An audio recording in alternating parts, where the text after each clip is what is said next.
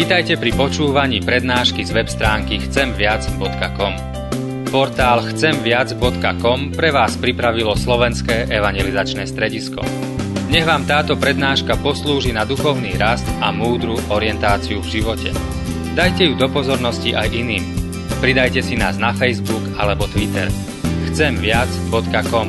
Viac ako dáva tento svet.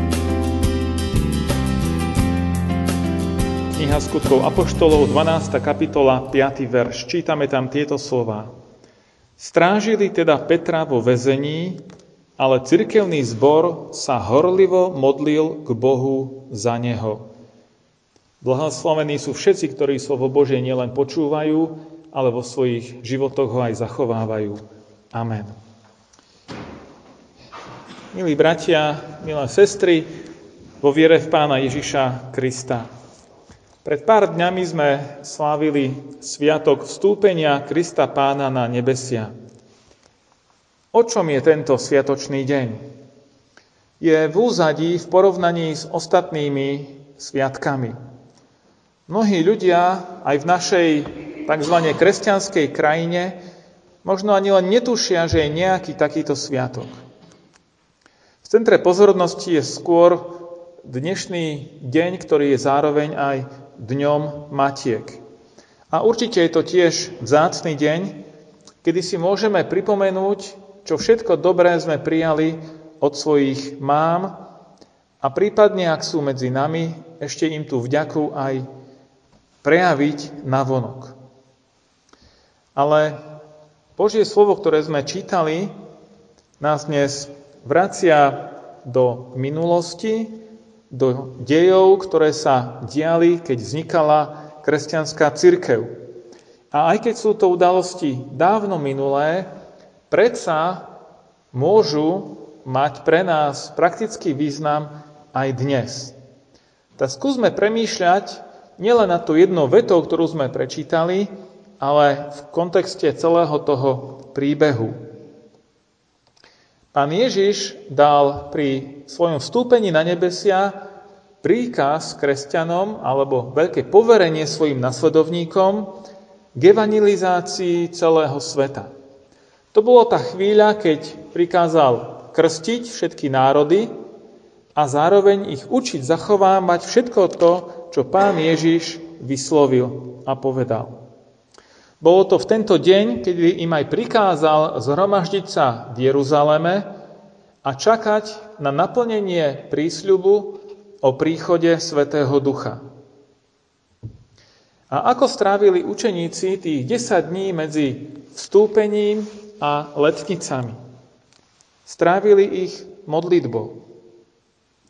Skončila ich horlivosť k modlitbám potom na letnice, keď prišiel Duch Svetý a zmocnil ich a oni vyšli a kázali? Vôbec nie.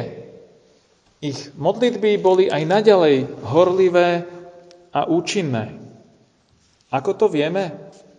Keď čítame predovšetkým knihu Skutky Apoštolov, ktorá opisuje život mladej cirkvi, tak opakovane tam čítame, že Ježišovi nasledovníci zotrvávali v apoštolskom učení, v spoločenstve, v lámaní chleba a na modlitbách. A tie modlitby vidíme, vidíme prítomné aj v tom dnešnom príbehu, kedy Peter bol uväznený Herodesom,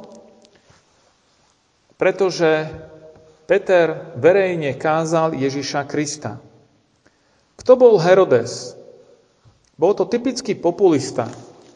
On nezatkol Petra preto, že by jemu osobne to nejak vadilo, prikážalo alebo ohrozovalo ho, ale prečo ho zatkol? Keby sme čítali celý ten príbeh, a doma doporučujem tú 12. kapitolu si prečítať zo skutku Apoštolov, tak vidíme, že, sa to, že čítame tam, že Herodes videl, že sa to páči Židom, keď Apoštolov dával do väzenia. A tak Herodes, aby si upevnil svoju, svoje postavenie medzi Židmi, lebo treba povedať, že z histórie vieme, že Židia Herodesa a jeho teda rodinu, celú tú, tú mm, ako tú rodinu Herodosovcov nemali veľmi v obľube, lebo ich nepokladali za pravoverných a čistokrvných Židov, tak Herodes si snažil nakloniť nejakým spôsobom Židov a toto mu prišlo vhod, že mohol zatknúť aj apoštola Petra. Čo hrozilo v tejto situácii Petrovi?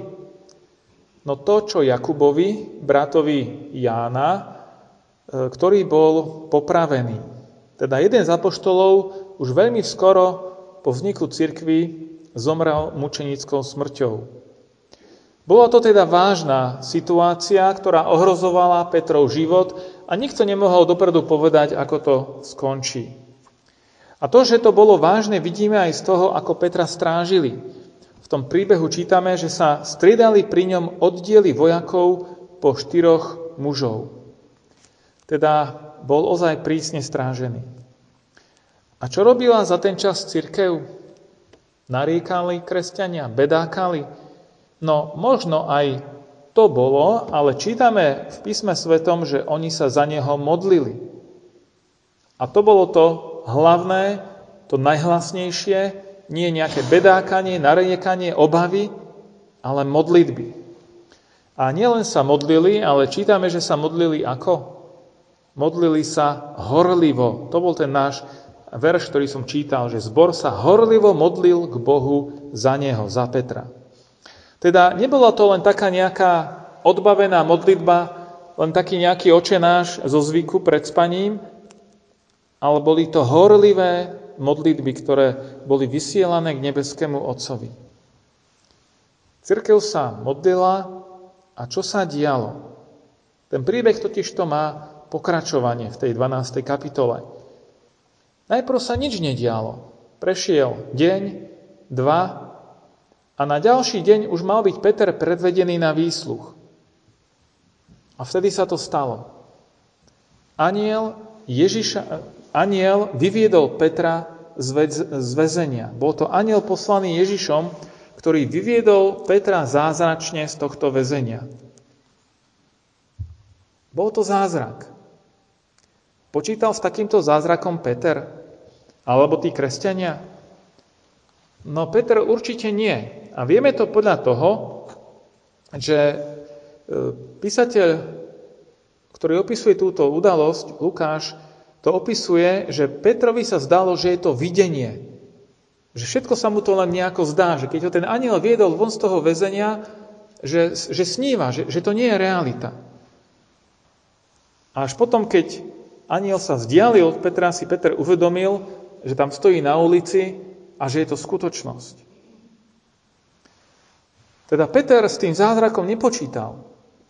Možno počítal s tým, že ho Pán Boh nejako zachráni, ale ten zázrak, aký Pán Boh si zvolil, ho zaskočí. A čo tí, ktorí sa modlili za Petra, tie horlivé modlitby kresťanov, počítali oni s takýmto zázrakom? No minimálne tá dievčina, ktorá mu prišla otvoriť, keď Peter zakopal na dvere domu, bola z toho tak vykoľajená, že mu ani neotvorila, ale bežala najprv donútra a hovorila ostatným, že, že vonku je Peter, ale dvere mu zabudla otvoriť. Vidíme, že ani ona s tým nejak nepočítala, že ju prekvapila táto situácia. Určite je veľa vecí, čo by sme si mohli všimnúť ako zaujímavé detaily tohto príbehu. Ale chcem sa zamerať dnes len na tú jednu, a to je modlitba.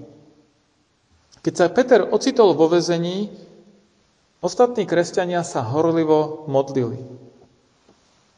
Čo iné mohli urobiť? Mohli urobiť aj niečo iné? Mohli sa pokúsiť o niečo iné? No mohli. Mohli sa snažiť nájsť nejakú protekciu, niekoho, kto by sa prihovoril za Petra. Mohli sa pokúsiť podplatiť stráže a nejak ho odtiaľ vyslobodiť. Mohli spísať petíciu a prosiť o milosť. Ja neviem, čo ešte všetko mohli vymyslieť a pokúsiť sa urobiť. Modlitba bolo to posledné, čo urobili však. Nie. Modlitba bolo to prvé, čo urobili. Ako jednáme my? My niekedy reagujeme tak, teda aspoň o sebe poviem, neviem ako vy, že modlitba je často to posledné, keď už všetko ostatné zlyhá, čo som sa snažil urobiť a vyriešiť, tak potom, no ešte sa pomodlím. Ale vidíme, že rozmýšľanie týchto kresťanov bolo presne opačné. Oni nepočítali s Pánom Bohom až na konci svojich problémov, keď už všetko ostatné zlyhalo, ale počítali s ním na začiatku. Hneď ako to prvé. A aké to malo dôsledky? Tie ich modlitby. Pán Boh odpovedal a Peter bol vyslobodený. Určite aj viera tých modliacich sa bola týmto zázrakom veľmi povzbudená. A samozrejme, to nevieme, ale Herodes, zrejme aj tí ostatní, boli týmto zaskočení. Čiže na jednej strane vidíme církev, ktorá sa modlí, a na druhej strane Boha, ktorý koná, ktorý odpoveda na tieto modlitby. Teda v tomto príbehu môžeme vidieť aj Pána Boha, ako toho, ktorý odpovedá na modlitby a dokonca aj nadprirodzeným spôsobom. Pán Boh niekedy koná cez také prirodzené okolnosti života. Aj to čítame v Biblii. Ale niekedy koná aj mimoriadne, zázračne, nadprirodzene. Čo tento príbeh odkazuje do nášho života? Čo chce Pán Boh cez tento príbeh povedať nám, do nášho života? My sme dnes trošku v inej situácii ako kresťania vtedy a síce v tom, že my dnes tu v našej krajine máme slobodu ako kresťania. Máme slobodu vyznávať svoju vieru, máme slobodu sa stretávať na službách Božích, máme slobodu svoju vieru prejavovať, svedčiť o Ježišovi Kristovi. Ale je tu ešte jeden rozdiel možno.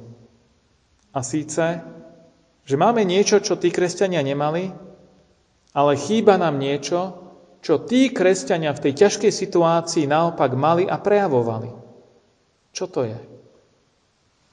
Horlivosť, nadšenie pre modlitby.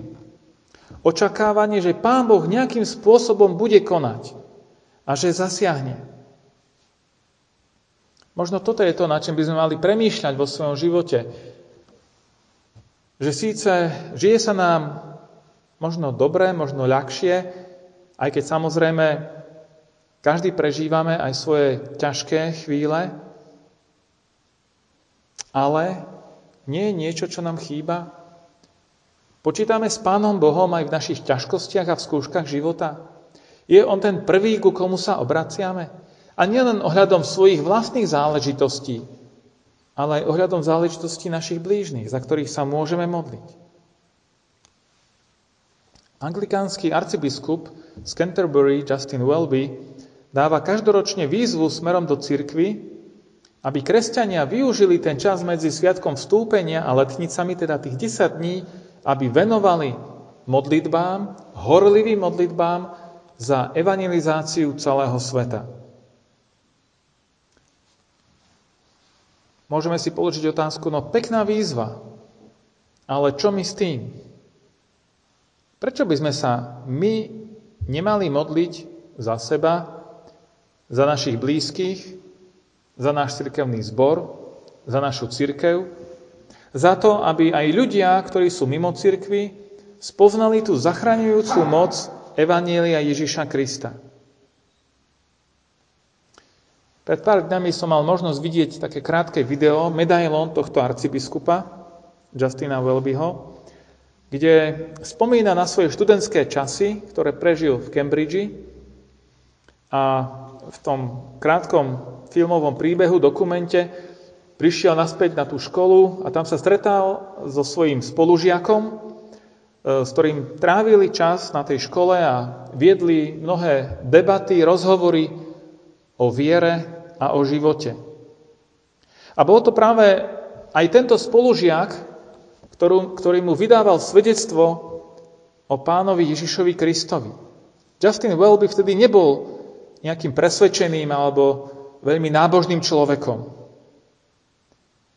A jeden večer, keď sa tak rozprávali hlboko do noci s týmto spolužiakom, tak eh, Justin Welby to zakončil, prišiel k záveru, že je asi správne sa pomodliť a odovzdať svoj život Ježišovi Kristovi. A táto chvíľa zmenila zásadným spôsobom jeho život. Skončil školu, oženil sa, pracoval asi 15 rokov e, v ropnom priemysle, mal rozbehnutú kariéru, ale bol už aktívnym veriacim človekom.